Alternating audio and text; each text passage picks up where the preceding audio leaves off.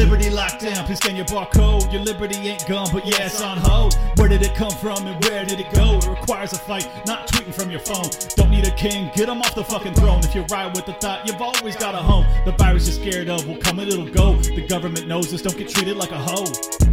Let's get into the show. Here we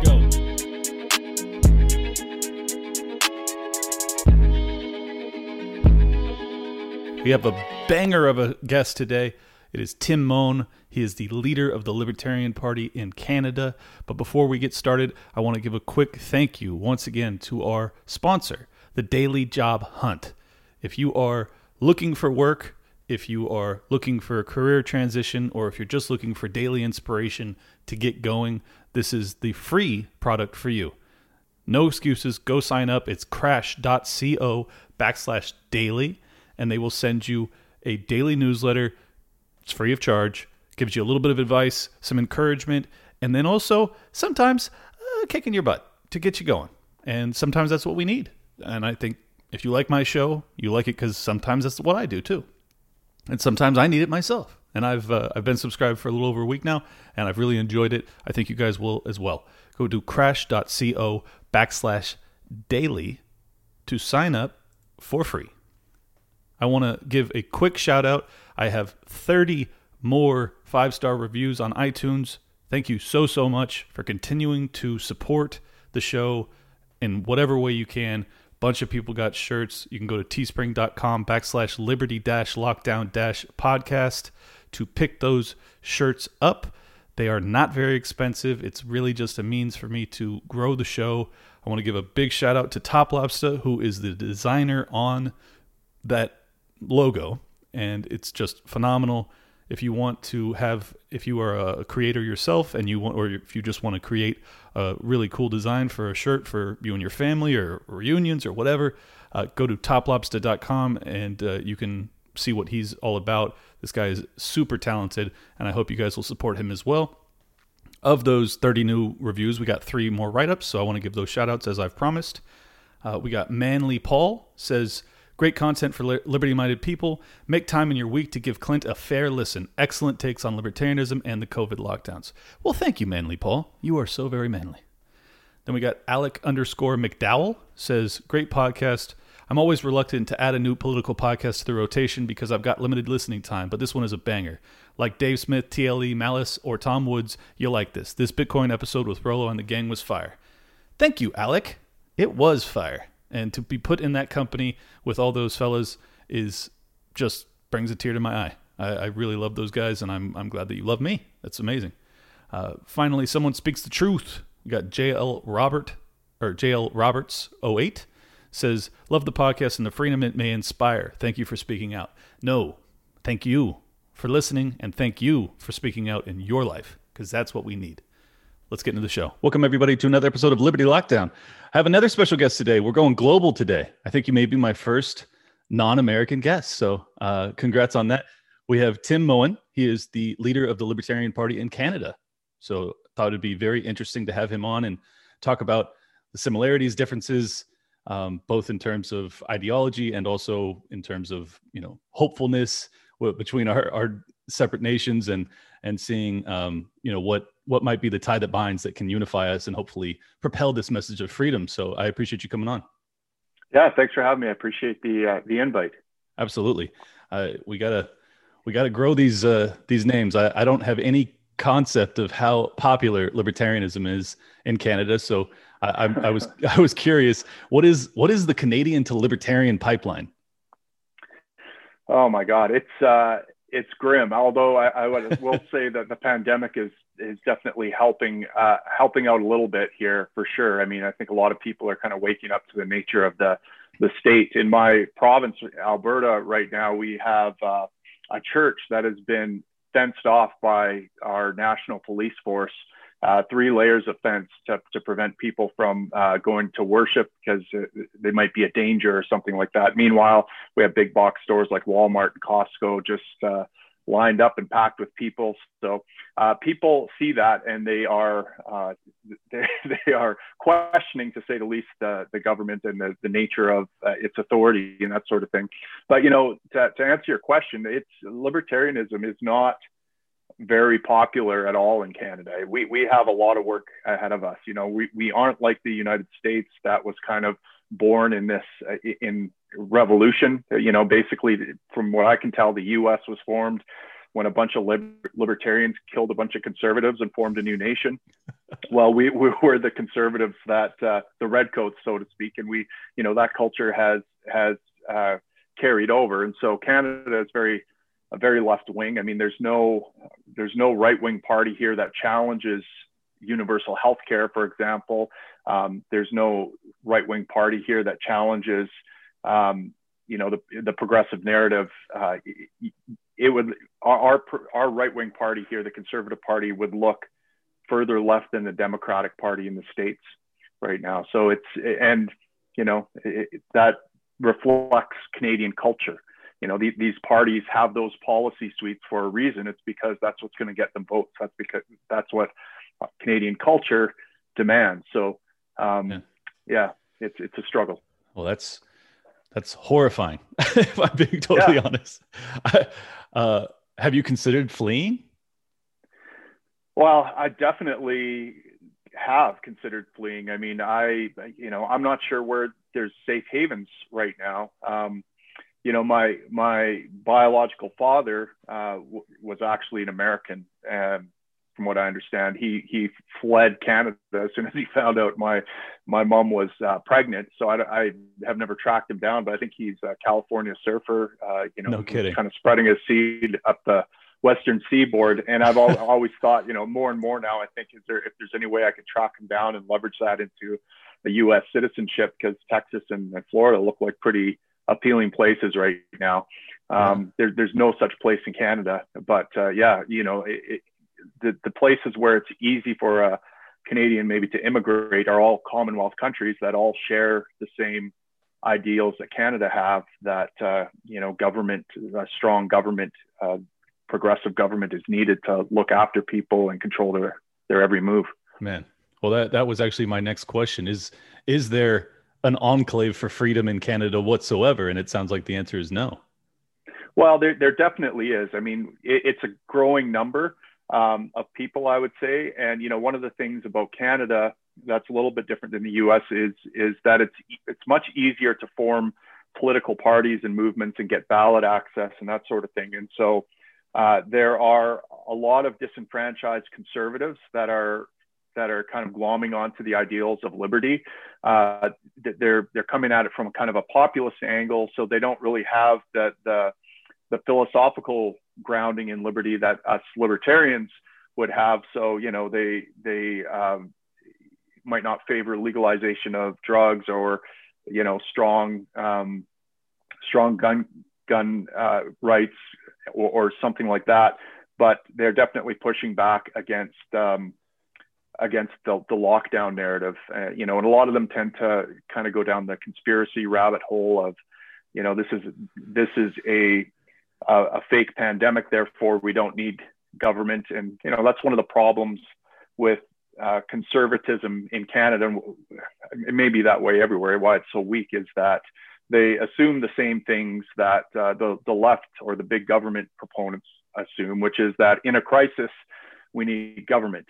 And, and so the, the somewhat libertarian parties in Canada, there's uh, the, the People's Party of Canada, which has an unfortunate name, um, but it was, it, it was started by a guy who was fair, somewhat libertarian leaning from the Conservative Party, who broke away, and, and he took a lot of our platform points, but you know, he didn't want to go as far as us. Um, and that, that's Max Bernier. But, you know, he, he, he's, it's still pretty milquetoast libertarianism. It, you know, for example, his climate change policy says something like, um, there's no strong evidence that climate catastrophe is, is coming, therefore we don't need government intervention. Well, that yes. first part's okay. Yeah, there's probably not strong evidence of, of climate catastrophe. But I would argue that if there is strong evidence of climate catastrophe, that's it. We need liberty even more ex expediently. Right. And so, you know, and, and then on the, the pandemic front, he says, well, this COVID pandemic isn't that bad. Therefore, we don't need government intervention. And us libertarians are saying, no, look, even if this virus is one hundred percent fatal, we, we still can't justify lockdowns. We need liberty even more in a crisis, not less than a crisis. And, and so none of these parties really get the root of libertarianism, which is the default is liberty, guys. Whatever the question, the answer is liberty, and we have to push that hard. And that's a real struggle in Canada to advance that narrative, because most of the people protesting these lockdowns are are coming at it from the angle of, you know, th- this is all a big hoax. There, there's no pandemic happening. This is all, and there there may be some truth to what they're saying, but that doesn't matter. They're not addressing the root cause. They're assuming that, well, if, if things were really bad, well, then of course all this stuff would be needed. Well, no, we say it won't be. So that's that's the challenge, is to come at this from a principled perspective. Yes. Yeah. Well, if you if you lack those principles, then it's pretty much impossible to come at it from that position. Uh, I'm yeah. not saying you, but it sounds as if the majority of the people in your in your country don't don't share our principles of. of defaulting to liberty, and then perhaps in the worst case scenario, using governance for other things. But, uh, you know, as an ANCAP, I don't, I don't ever really see a need for government personally, but, um, you know, from the more minarchist perspective, I can understand it. I can understand the argument at least. Um, but, right. you know, my, the whole reason I started my show was for exactly what you're describing, is that I, I wanted to emphasize to people that it doesn't matter how bad this virus is. We are free people, and that is that is irrefutable and irremovable and immovable. And and people just they just lost it. They just lost the plot. And and you know, I, just to be blunt, I'm not honestly surprised that it happened in Canada, but I am extraordinarily surprised that it happened here. And because we we had that, like you said, we had that revolutionary spirit as our foundation, and I believed that we had. That ethos still coursed through our veins to some extent. And yeah. the past the past twelve months demonstrated to me, we aren't so different. You know, we, Canada and America are pretty aligned when it comes to statism now. And uh, I don't think that's a good trend line for the future of freedom on this planet, honestly. Yeah, that, that's probably true. And I mean, one thing Canada has going for it is that we do, it does seem like there's a stronger pushback from Canada. From some Canadians, like there was rioting in Montreal the other night uh, because of the curfews that have been imposed there. But that's why they're rioting. That they're rioting because our, our government is is hitting us harder than your government's hitting us. Like you guys are getting some restrictions, but you're not having churches uh, blocked off. You're not having uh, curfews imposed, as far as I know. Um, and, well, I, and so I, I hate to I, I hate to break it to you, but we have actually had curfews and and some churches closed in different. different states. So, uh, but it, you're right. I mean, generally our lockdowns have been less severe. So, uh, in, in some ways I almost wish they were harder, because I wish that we were pushed to the limit of fighting back, because I, I genuinely believe that these don't, these, you know, soft or quasi soft rolling lockdowns don't end until we, until we say they do. And I don't think that you will galvanize enough people to fight back meaningfully to actually end these things once and for all, unless they are, you know, truly life altering. Not, you know, people are, because of Zoom and because of work yeah. from home and telecommuting, people are still surviving. And, yeah, you know, you're surviving, but you aren't living. And and I'm trying to get people to fight to live again. Um, anyways, I, I, I think that it's, it's really great to hear, though, that you in Montreal, they are they are rioting for the right reasons. I mean, here, the best we can get is a riot over police violence, which is also a good reason to riot, if I'm being honest. But um, I would yeah. like to see more people, not necessarily rioting, but meaningfully protesting daily over these lockdowns. Do you, so why why do you think it is that, that is it just simply because the lockdowns have been harsher that you guys have done that? Or Uh, what, what's your what's your thesis as to why? Because we we have had ho- almost no lockdown protests here. It's crazy. Is that right? Yeah. I, I, I mean, we have uh, we have protests every weekend all across Canada. They they have like just scheduled ones. And, wow. um, you know, this past week alone, I can think of just in my community, four protests over four days organized by different people. One was a convoy to Grace Life Church, which is uh, the the the church that uh, is nearby. Um, and people came from all over Canada to, to go to that protest. Uh, then there's a, a regularly scheduled one on Saturday. Then there was another uh, protest that was organized on Monday right in front of our, our government buildings, our legislature here, uh, because that's when our politicians were sitting again and they wanted to make them feel the heat. So we had a big protest there. So, yeah, I mean, it, I I don't know what explains uh, why we're protesting and you're not, uh, other than to say um, a lot of people in Canada, I, I think there might be a stark divide between, in Canada, what we would call the Laurentian elites. And these are the people that are kind of the ruling class in Canada. They're, they're the people out east in Ontario in, in that are bilingual, uh, that are government workers, that are professional bureaucrats, that have this worldview that, um, that they know what's best. They certainly know better than us Western hicks here in Alberta. We, we kind of look like, look down upon as almost like hillbillies or something like that. Mm. And they are, you know, they're, they're these narcissistic, what you might call in America, the Hollywood elites or something like that. But these right. are the ruling classes here. And um, people are really tired of that attitude. And especially out west here in Alberta, you know, Alberta is a fairly rural, um, a, a rural province, a lot of farmers, a lot of people who work with their hands, who don't see much need for government. And um, they have been tired of this steady, steady attack by the Laurentian elites for for a long time now. Uh, you know, Trudeau, Justin Trudeau's dad, uh, Pierre Elliott Trudeau, uh, started the attack on the West with something called the National Energy Program. We we create a lot of the, we have a lot of um, uh, oil and gas here in Alberta, and there's a lot of revenues that be, can can be gleaned from that, and so. You know, what we see constantly in Alberta is these Laurentian elites take all the wealth from us by a form of taxation. They, they, uh, and then at the same time, they undermine the very, very thing that allows us to create that wealth by, by blocking pipelines and blocking development and all these other things. And so, you know, they're, they take our wealth and then they prevent us from, uh, from being able to pr- prosper. And people are just tired of it. And now this lock, these lockdowns and all these government mandates just are like salt in a wound that was already there. And so I think people are just fed up and they're like ready to protest this. And Beautiful. so, you, you know, you have this growing divide between the people that kind of support the Laurentian elites and fancy themselves um, progressive and educated, a liberal class, and the rest of us schlubs who are, are out there just trying to live our life and, and prosper uh, and, and avoid all these obstacles that are being constantly thrown in our way and by people who look down their nose at us. Right. Well, we aren't so different after all. That's, I mean, it's a very apt description of exactly the sentiment in this country. You have the right. the, su- the southern states or or just the Midwest ones, any any of them that that lean more conservative.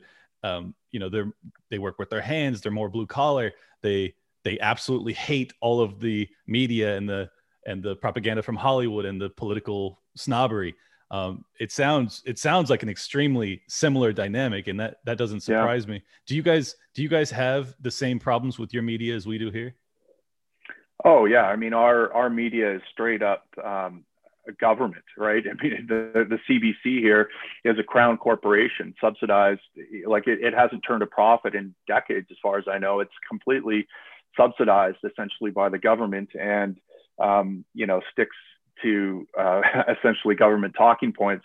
Um, and, you know, the Trudeau government has implemented a subsidy program for its approved uh, media sources to keep the media alive, right? To keep it, uh, keep it going. And quite often it's done in the, in the name of promoting Canadian content, um, you know, because we get a lot of stuff from the States and it's hard for our Canadian media companies maybe to compete with that. So, mm-hmm. but of course it's going to go to media companies that support The, the Trudeau government's narrative.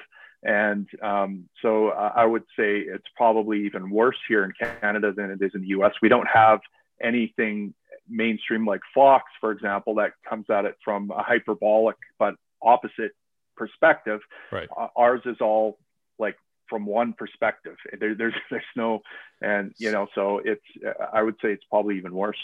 Yeah. Well, it sounds like it. What, what is the outlet for someone like you, the the dissident, the, the remnant to find, right. to find information or news that isn't basically state ran media?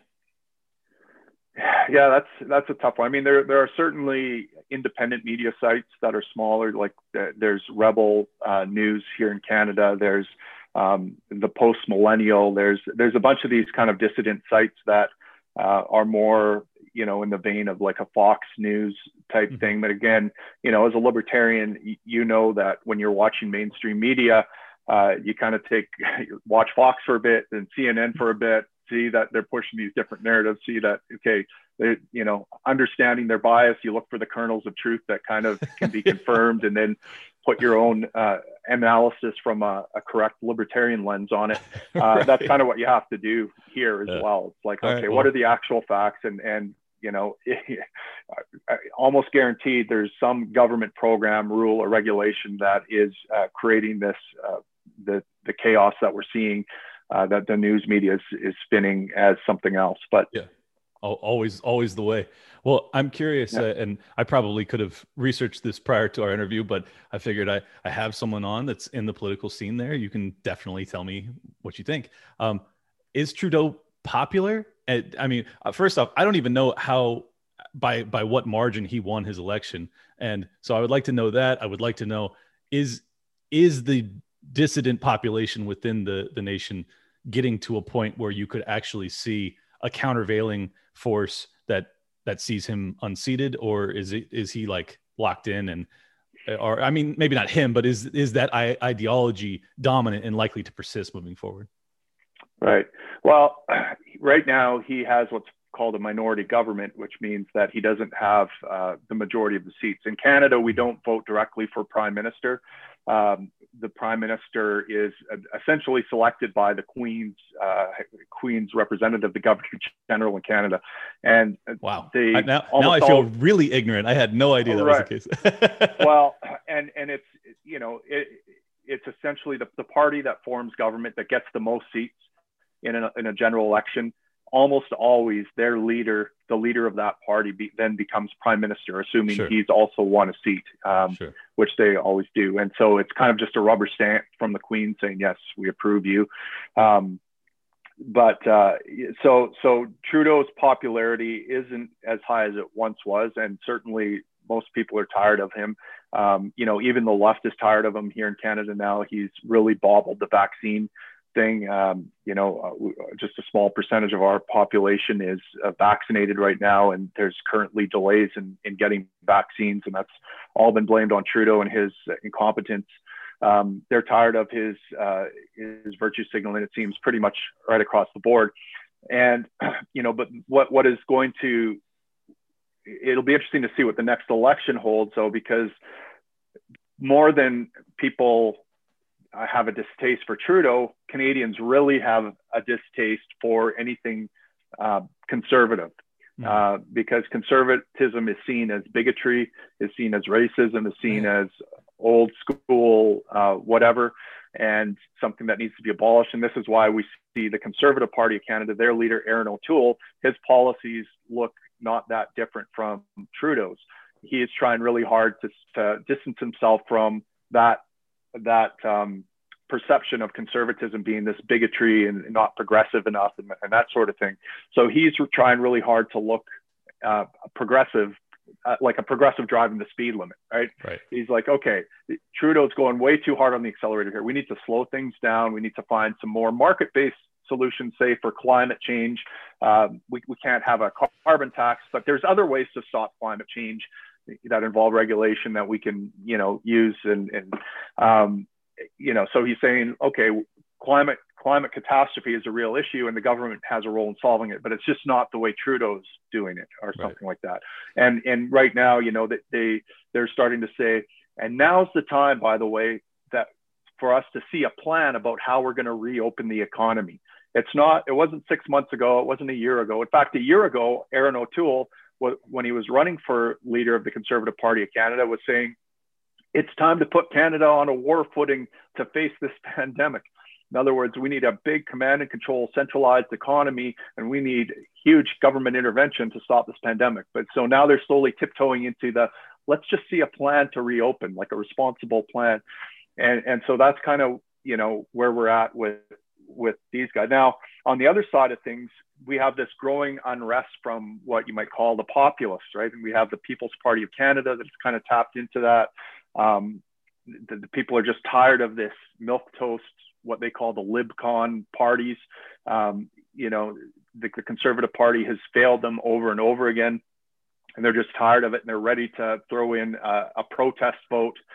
And and they'll go to the People's Party of Canada maybe for that, or there's another new party that that just burst onto the scene here that is a uh, a Western separatist party called the Maverick Party, pretty cool name, um, that is you know has some libertarian leanings as well, but their main focus is to uh, focus on being a um, uh, I guess a, a cheerleader for the West and to, to raise question of system.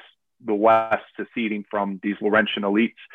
And so, uh, you know, th these these upstart parties will likely, you know, chip away at the vote count that the Conservative Party would have got and increase Trudeau's chance of winning. So, of course, you know, a lot of the arguments here in circles are, we can't split the vote. We need to vote against our worst evil. And that means voting for the guy that's almost identical, but not quite, but the, the guy that will at least drive the speed limit of progressivism. Because yeah, it, it, it, it, we're in a crisis right now, you see, and, and now's not the time to vote principle. And, you know, I've been hearing the same song and dance for twenty years I was gonna uh, say, or more my, my entire life. It's the same. Same exact yeah. story here as well. It, it. I think that that's what the MAGA movement was, was an attempt at a pushback against progressive progressivism in this country. Um, I think it was right. ter terribly misguided. How'd, how'd that go for you guys? Yeah, I think it was terribly misguided. Progressivism, unfortunately, doing all right.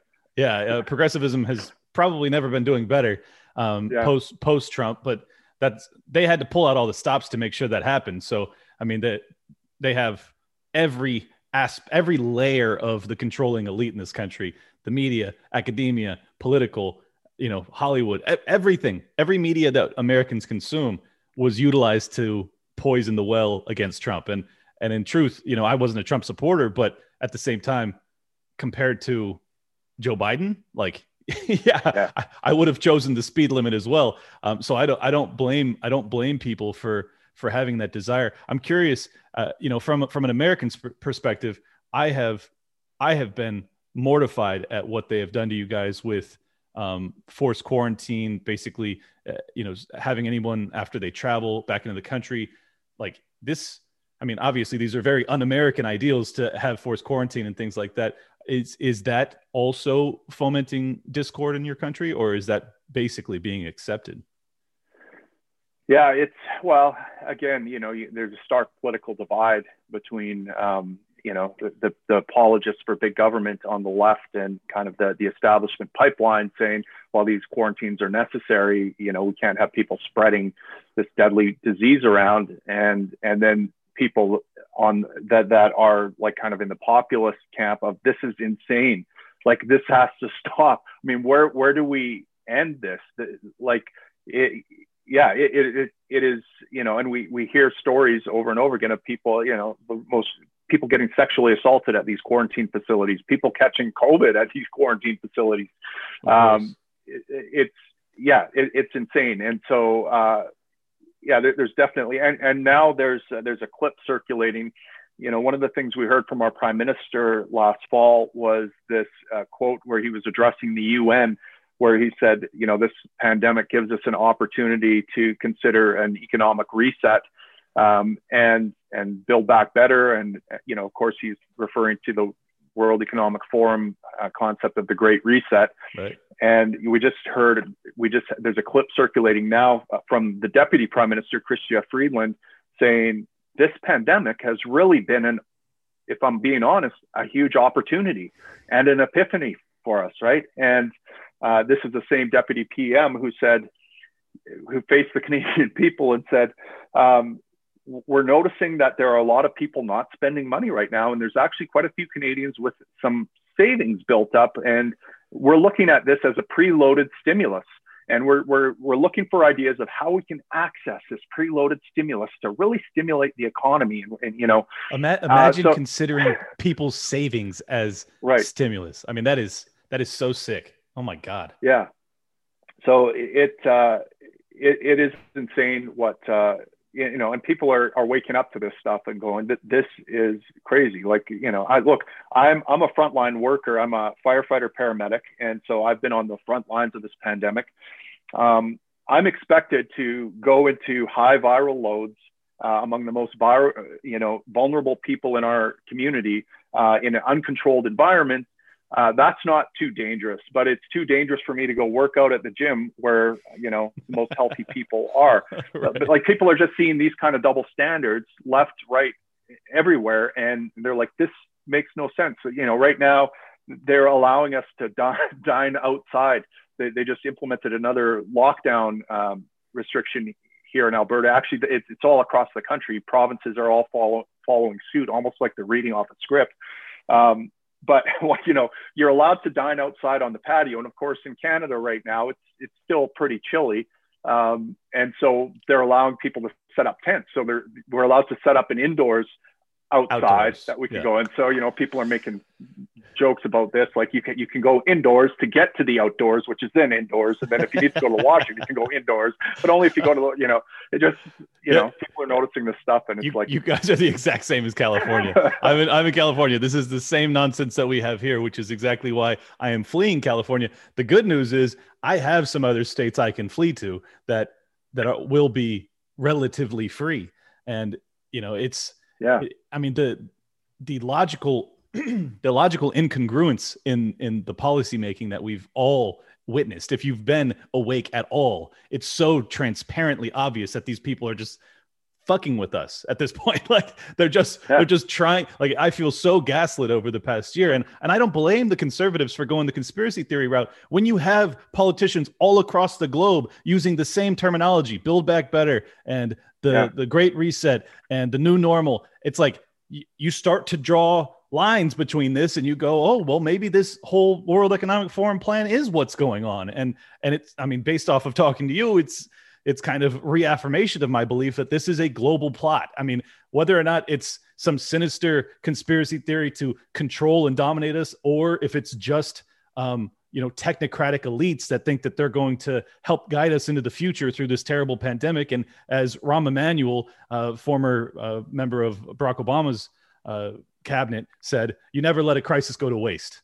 And yeah. and that's how they view this, is that they are going to utilize this moment to to propagate and progress on their progressive ideology, come hell or high water. And we are all paying the price for it. And I'm I'm devastated to hear that it's as bad as it is in California, basically in the most conservative part of Canada. I mean, that's that's yeah. scary stuff, man. Well, and you know, it's it, we're seeing all the signs of um, impending doom, right? I mean, right now, actually, in my community, and this is I, I'm hearing this from a lot of places in Canada. Uh, our our interest, the central banks have have pushed our interest rates so low that people, it's creating a housing boom right now. So people are buying up houses. In fact, you know, I, I work with a couple of guys who are looking for a house, and they said it's really hard to actually get a house because they'll go on uh, the, the real estate listings in the morning, and the house will be on there for literally ten minutes. And then there'll be a bidding war where people are, are paying, you know, twenty thousand dollars, thirty thousand dollars over asking price just so they can get into a house.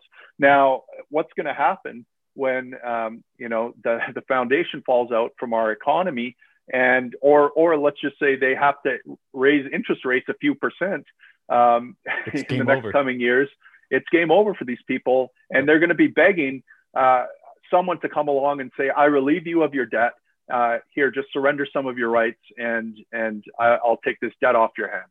And, you know, it, so it, it's very easy to see how, if you had any, any idea of, of seizing an opportunity, whether it's seizing an opportunity or, or having a nefarious plan to, to put people under your progressive control, uh, these are all opportunities for that, right? And, yeah. and you know, they're, they're just po- popping up. You know, we're seeing the huge, the biggest transfer in, in wealth in any time I can remember.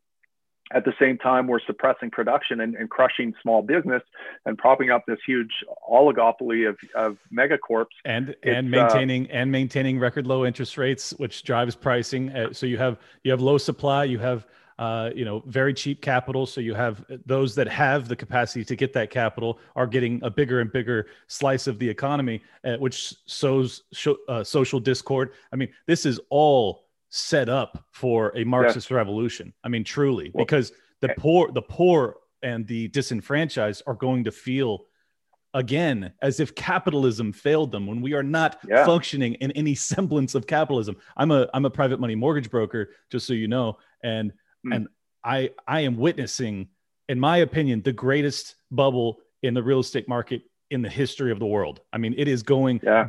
bonkers, and and the fact that you're confirming that that's happening in Canada does, doesn't surprise yeah. me at all. I mean, they every same exact story everywhere you go. I mean, maybe not in like the worst blue cities like in New York City and stuff like that, but pretty much anywhere else you go, even in blue states. Like I'm in San Diego, they you put a house on the market, we have we have less than a million houses for sale across the entire United States of America. That is that is the lowest inventory I've ever seen in my life. And I mean, a, a normal a normal inventory rate is something that can be pushed through in about six months, and we would need like, I don't know, five million more houses for sale to actually get to that level. Everything's selling within thirty days. I mean, this is this wow. is just set up for absolute destruction. And it's only thirteen years after the last go around. And I assume you guys were hurt by that as well. I don't actually know for a fact. We we weren't hurt as bad as you guys were, um, but uh, it did affect uh, quite a few people. Um, you know, the other thing that's coming down in Canada is uh, a bill for uh, universal basic income has been tabled in Parliament. And um, it's something that's on, you know, all our left-wing parties' agendas is is universal basic income. Uh, the Nash, uh, uh, the New Democratic Party, the N D P, which is essentially uh, a socialist party, it holds about thirty seats, I think, in Canada, a considerable number of seats. They are, uh, they just, they're having their convention right now. And some of the policy proposals include not only U B I, but also uh, getting rid of billionaires by uh, like just taking their, seizing any assets. Now, in order to do that, obviously, we, you would have to nationalize, like, because a billionaire doesn't just have a, a billion dollars of cash sitting in a vault somewhere, Scrooge no. McDuck style. They're all invested into right. businesses and so you'd have corporations, to have forced right? liquidation. Right. Well, it's forced liquidation, or maybe the, the national government, the government just comes along and says, we're going to nationalize, uh, you know, Costco or whatever now, or, or whatever uh, Canadian oh version is. And, you know, so it's, it's not hard to see how this can unfold, whether it's by design or by opportunism. Uh, it doesn't really matter, but it's pretty easy to predict how this is going to play out. Yeah. Well, yeah, it, it is easy to predict. We can look at Venezuela to figure it out. Um, has Has has it gotten so bad that capitalists are fleeing Canada? I mean, because it, it in that environment, like as as an entrepreneur and a capitalist myself, I'm fleeing California for this very reason. Um, mm-hmm. I would imagine that people that are in a similar position to me that have had their businesses closed down and they've been the tax rates are exorbitant and and they're now floating ideas such as asset forfeiture and seizure and things like that, that you would start to withdraw. Is that is have you seen any signs of that? Well, I, I've definitely, I, I mean, even before this pandemic, um, we, we had, uh, you know, Alberta has had a conservative, a conservative government for its whole history, almost in, except for one blip um, in the last, the prime, our last premier of this province was an NDPer. So one of these kind of socialist types, very hostile to oil and gas. And we saw huge fleeing of capital, billions and billions of dollars of capital fleeing this province because of her policies, you know, and, and oil and gas really is the, the bread and butter of the Canadian economy. Mm-hmm. And it, it has been under hostile attack uh, from these left-wing parties uh, for, well, at least a decade now, in, in like a serious attack. It's been much longer, but where we've actually had policies that, that are driving capital out of our country and out of Alberta and and really undermining the economic engine of this country. That's been going on for for quite some time. Um, and, you know, we've been hurting, especially in Alberta. We, we've been running debts and deficits. We used to have billions of dollars in a in a something called a heritage fund that was like a rainy day fund, an investment for the province from oil and gas re- royalties. That's long gone. And now we're deep into debt because of a lot of these policies. And, and of course, yeah, capital investment has fled this province, has fled this country, and this pandemic um, is not is not instilling any kind of confidence to to bring any of that back at all. No, of course, um, especially know? for yeah. smaller smaller businesses, it's been so detrimental. I I'm just. I'm just devastated by all this, man. I, I'm really I, like, this is really sad to hear that it's it's as bad, if not worse, for you guys than it is here. It's it's really mind blowing to me. What what what do you think the future of freedom is on this planet? I mean, it because like we're the West, we're supposed to be the free ones, and we're already operating under a pretty heavy tyrannical uh, governance. And I can't even imagine what it's like in you know China and other places that were already tyrannical. Uh, do you think that that Do you think we can survive this?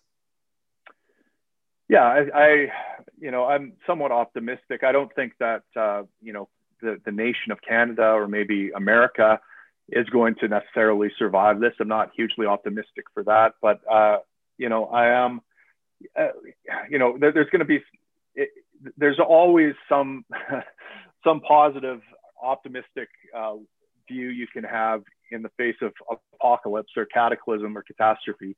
Sure. Um, you know, there, there's going, there, there, things do have to reset. I mean, that's one thing the World Economic Forum has gotten right. There does need to be a reset. Now, the kind of reset that you and I are thinking of is a lot different than the one the World Economic Forum is thinking of. Yeah, about um, one hundred eighty but, degrees different. Right. And, and, you know, I don't see any, um, any unifying force that's going to unite this nation called Canada together. Like, I, I just can't see people like me wanting to work shoulder to shoulder with the Laurentian elites who look down their nose at us. Uh, that is getting wider and wider. And the more they talk, the wider it gets. And the more their policy they bring in, the wider it gets. And this thing's going to collapse under its own weight. Right. And we're not going to be unified. We're going to want to have nothing to do with that. And I, I suspect, you know, I, I'm optimistic that there can be things like secession and smaller political jurisdictions crop up um, where we can have fences and neighbors and be good neighbors to each other and not have to, um, you know, worry about each other turning the gun, uh, you know, facing, pointing the gun at, at each other. As right now, it's a zero sum game where if you, if you're not pointing the gun at someone else, you're having the gun pointed at you. And so that kind of relationship is toxic. It can't, can't be sustained, and it's getting worse. And, um, You know, I think that under um, the right conditions, you know, we just go our separate ways. And I think yeah. that I, I'm optimistic something can happen. That that's I think that is the most hopeful and optimistic vantage point, is peaceful secession. And I've been saying it for a long time. I think that we need four or five states to band together in America and secede peacefully and just say, we you don't like us. We don't like you. Just let us let us live yeah. apart because. Um, oh, this is a good question for you. I, I always wonder to myself, are these people that are in power, these Laurentian elites, as you refer to them, are they, are they true believers? Are they Kool-Aid drinkers to the point that they simply don't understand economics the way they, the way that we do? Or are they just power brokers that are hungry and they know that no matter what comes, as long as they hold the reins of power, they will be benefited. And, and it's all about electoral Uh, victories, and it has nothing to do with on the ground. Because for me, it's it's just so hard to imagine that people believe that M M T and you know, just infinite printing and massive taxation and lockdowns, all of this combined, don't create inevitably an economic collapse that creates tremendous social strife. Like, are they are they just are they true believing Marxist type people, or are they conniving? Like, I really don't know. Well, I, I, I, I assume that they are um, earnest in their belief. And I think, um, you know, psychologically, when you, uh, you know, not believing in that would undermine almost every part of their identity. And I, I just think there's, you know, when your identity is wrapped up like that, it, it your psyche, you know, justifies it, um, yeah. whatever way you can. And I mean, the smarter you are, the more, um, the more, uh, I guess, the more real certain. sounding justification you can articulate because of it. And you can convince right. yourself that M M T is going to work and that all these things are for the best. And that, you know, you know, if you believe that you are, um, that your intelligence and your worldview is needed to save um, Canada, to save the world, um, and and that the worst thing is these hicks out west who want, who are anti-mask and conspiracy theories and and you know whatever. Like you're just constantly degraded. I, I truly believe they think we're a bunch of hicks that that are dangerous.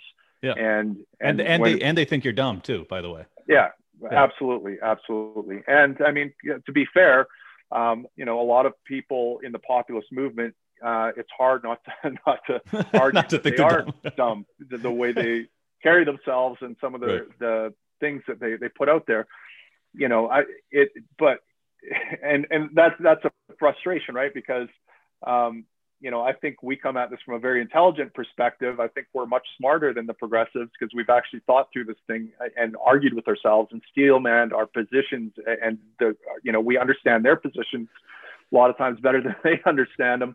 Yep. Um, but then the people that are on our side are people that, uh, you know, think that vaccines are a five G control mechanism and right, that, right. that this thing's all hoax. Well, and, and you know, uh, and, you know, and, and, and, but there, there are people. So, I mean, it's us and the dimwits versus the midwits. You know what I mean? That's just how My, Michael Malice would be proud. Yeah, I, I completely agree. I, and you know what? I would rather stand side by side with some inbred dude who believes Absolutely. in freedom and drinks Budweiser's on the weekend, you know, than than some elite that thinks that I'm the scum of the earth because I don't I don't want to be locked in my fucking house for a year. I, I stand with the rednecks. I, I have no Absolutely. qualms about it. Cert- certainly, uh, we we will have our disagreements down the road, particularly when it comes to drug laws and things like that. Uh, but I think that these are our allies, uh, and and you know that's I've had much greater success speaking to the the former MAGA movement, the Trump supporting movement. Um, particularly during lockdowns, but even more so after they believed that their election was stolen from them, whether or not it was. And I think that that, right. that is that is the movement for unity, because as far as I'm concerned, the ties that bi- that bound libertarians with the left, which was um, criminal justice reform and ending the wars, they have basically abdicated that role. They don't give a fuck about ending wars. I yeah. mean, these people are as warmongering as, as the right, if not more so.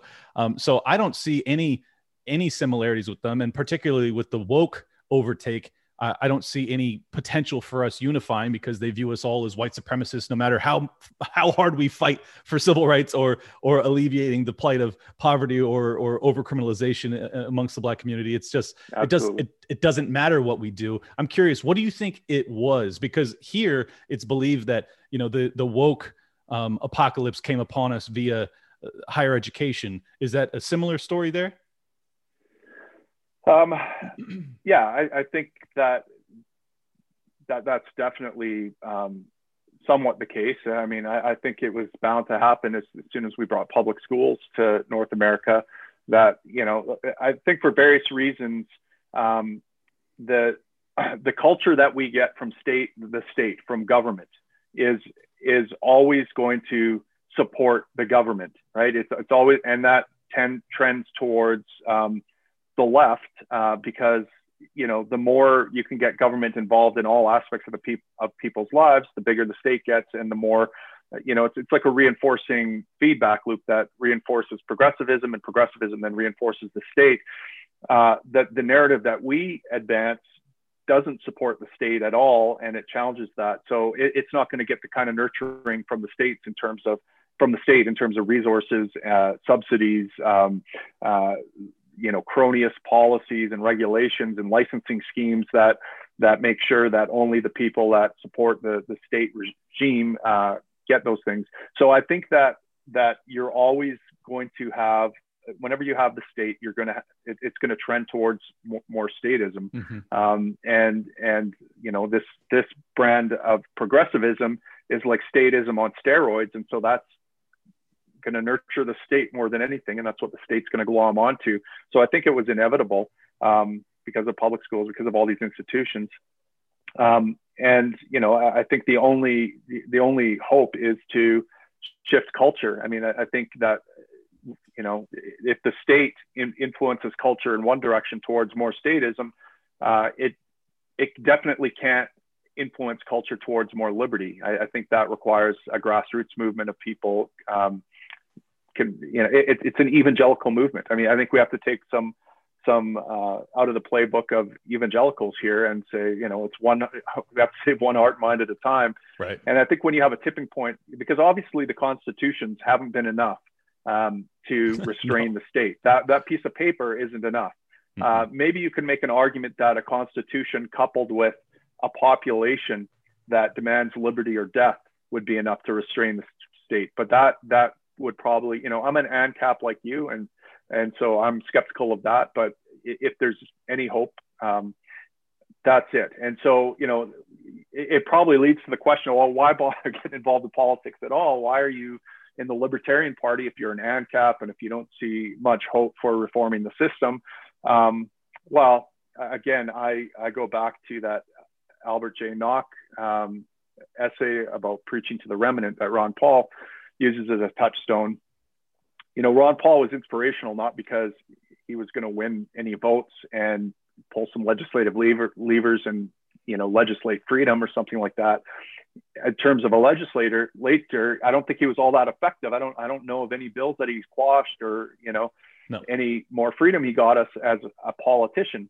But what he did do was he, he preached to the remnant. He preached to people, and he converted a lot of people to be libertarians. And so yep. that's what I use this political stage for. And that's what we try to focus on here in the Canadian Libertarian Party, is not so much collecting votes, but c- connecting with hearts and minds and, and trying to convert them to freedom. Now, is that going to be enough to reform Canada and get a libertarian government? Probably not. But I do think that positive unintended consequences come from doing the right thing. And some of the positive unintended consequences I see are, you know, when I go speak in a town or we have a meetup, and we, we attract a bunch of people, there's a network of liberty lovers there that, that starts to meet on a regular basis, and they get more liberty lovers in that group. If things ever go to hell, these are the people that are going to have each other's back. Mm-hmm. These are the people that are going to form tight-knit communities where they, they protect each other, where they look out for each other, where they engage in mutual aid and, and agorism and different things like that, that, that can keep their life flourishing.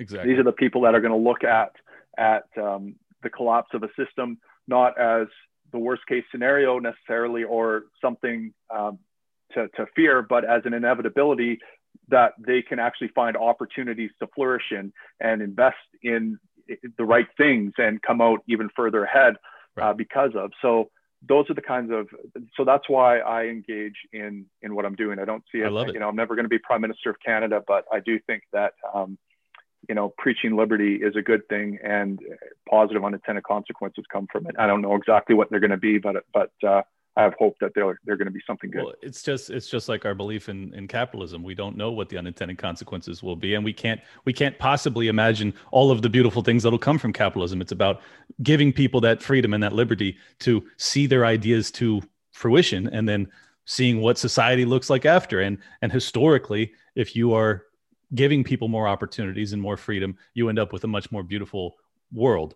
And and I, I view it the exact same way. I'm an ANCAP, but I'm still getting involved with the Mises Caucus and the Libertarian Party. And I'm a big advocate for Dave Smith's takeover the, of the L P. And and now I'm a huge fan of yours. So uh, I think that I think that there are there are really tremendous reasons to be involved in politics, even if it's a losing game, because we aren't trying to win the game. We are trying to save right. people's souls. Like that's, that's how I yeah. view it, is I am trying well, to it, convert a, a handful game. of people. It's a, it's a completely different game. And, you know, people always say, well, you guys aren't even gonna, ever going to win. I'm like, well, neither is any other party. We're like, what do they win? I mean, all they get is a seat in parliament, in government. What do they do with that? Absolutely jack squat. They can't yeah. do anything towards liberty. So what what have they won? They, mm-hmm. They're and what they do is they sacrifice all their principles. They sacrifice their message. They throw all that stuff under the bus to get some votes, to get a seat, and and so they undermine the very thing that they're fighting for. And so they're definitely not winning anything. The only one that can hope to win is us. That we're we're literally the only party that can actually hope to win. And, you know, the win might not look like us forming government and legislating liberty. In fact, it probably won't look like that. Right. What it might look like, you know, in the best case scenario is twenty years down the road, because we've popularized liberty so much, all the other mainstream parties that are willing to say whatever they have to to get in front of the parade that we created uh, will start having to adopt libertarian policies. And those parties will still win the election, but will have won because we've got a libertarian our, our libertarian policies in place now because we refuse to sacrifice principles to gather votes. Yep. And, and in an era filled with lies, those that are speaking harsh truths start to grab attention. And, and there has never been a time in my life where there has been more pervasive lying to people, and people know yeah. it. They feel it in their bones. Whether or not they can sense what the truth is, is a totally different question, but they know that they're not hearing it right now. And I think when people hear those like you and I speak, they know it's coming from our true, our true core. And it's not, we're not trying to persuade in any bullshit fact, you know, uh, factor. We're just, we're just laying it out there. Like this is, this is what we actually believe. And whether people agree or not, they feel that. And I, I think that that is, that is the reason I remain hopeful is that, yes, we are unlikely to have electoral victories, but we are very likely to um, become more appealing as as the system degrades, as people get to look at the economic collapse, which I've been warning about for the past year. Um, I think that people will start to go, okay, maybe maybe we need to give these ideas a little bit more credence and and consider them moving forward. So let's hope. Yeah, absolutely. Absolutely. Um, all right, Tim. Well, it, I've taken about an hour of your time. Uh, it's, let me see if it's uh, M O E N underscore Tim on Twitter. What, what other uh, social media contacts would you guys like to let people know about? Well, you can check out our, our party's website, libertarian dot c a. I'm pretty proud of our platform. It's pretty hardcore. Uh, you know, we call for the abolition of the income tax. Um, we, uh, you know, I think we c- come to a reasonable compromise on, on immigration. We, you know, we kind of recognize we can't have open borders right now while we have a welfare state, but we want to get the government out of immigration. So we go to a sponsorship program where, where Canadian citizens can sponsor whoever they want to come across, as long as they're willing to take on the responsibility of that immigrant. And then we move to open borders once we get down to a, whittle it down to a libertarian government. Right. Um, We've got a great section there on family and how the state um, has destroyed the family, and some of our proposals for that to make marriage a private institution again, and a contract between two people where there's consequences for violating that contract, just like any other contract law. So there's a lot of stuff in there that I think are good ideas, and, and I'm pretty proud of. We're always looking for updates. So you can check out libertarian dot c a, and you can also check out my personal website, tim moen dot net, and you can see some of my blog posts and videos, and, and basically everything to do with uh, what I'm up to is there. My Twitter feed, my Facebook feed, uh, my blogs, my videos, that sort of thing. Beautiful. Well, this guy is doing uh, Omen's work, so please uh, follow him on Twitter and check out his his content on his website. Uh, if you're in Canada, get involved with the the Canadian uh, Libertarian Party, please. We we need we need reinforcements, uh, and I think that you are. You are led by a, a true believer, and I am gra- grateful to know of you and grateful for the work you're doing. So thank you for coming on, Tim. Awesome. Thanks so much, Clint. I look forward to seeing uh, your work going forward. Big shout out to everybody that's been with me since Jump Street. Appreciate y'all. World premiere. Welcome to Liberty Lockdown. Please scan your barcode. Your liberty ain't gone, but yeah, it's on hold. Where did it come from and where did it go? It requires a fight, not tweeting from your phone. Don't need a king, get him off the fucking throne. If you're riding with the thought, you've always got a home. The virus you're scared of will come and it'll go. The government knows this, don't get treated like a hoe. Like Nico and Shane, you're probably wondering what's happening. Scared Hollywood, lefties lyrical fapping in. A typo in Luke might bring them nooses. We all bite the bullet, I'm the king of the gooses. Freckles and Brit, didn't know I could spit. Knew I was a patriot, but now I'm a shit. Peter Quinones, invite me on. Which podcaster sends custom songs? Part of the problem, now I stand with the people. Dave showed the way, but I am unequal. Lions of Liberty, now hear me roar. Beat running out, but I got a bit more. Robbie the Fire, always running his mouth, but I made him a sandwich, now I'm man of the house. The malice for Nick, but you're welcome to quit. I went over B L M with the fire I spit. Friends against government, just call us fags. Cop to the Cairo, put mummies in the bag. Liable opinions get thrown on the ground. Silky smooth Tom Woods, the only sound. Getting so hot, must be Eric July. Screaming in the mic, you rip up fifty-nine. Miles Ture showed that black guns matter. Now all these lefties got crazy small bladders. None of us wanted war, but we're ready. You know I be bopping, ain't rock steady. Liberty lockdown, please scan your barcode. Your liberty ain't gone, but yeah, it's on hold. Where did it come from and where did it go? It requires a fight, not tweeting from your phone. Don't need a king, get him off the fucking throne. If you're right with the thought, you've always got a home. The virus you're scared of will come and it'll go. The government knows this, don't get treated like a hoe. Let's get into the show.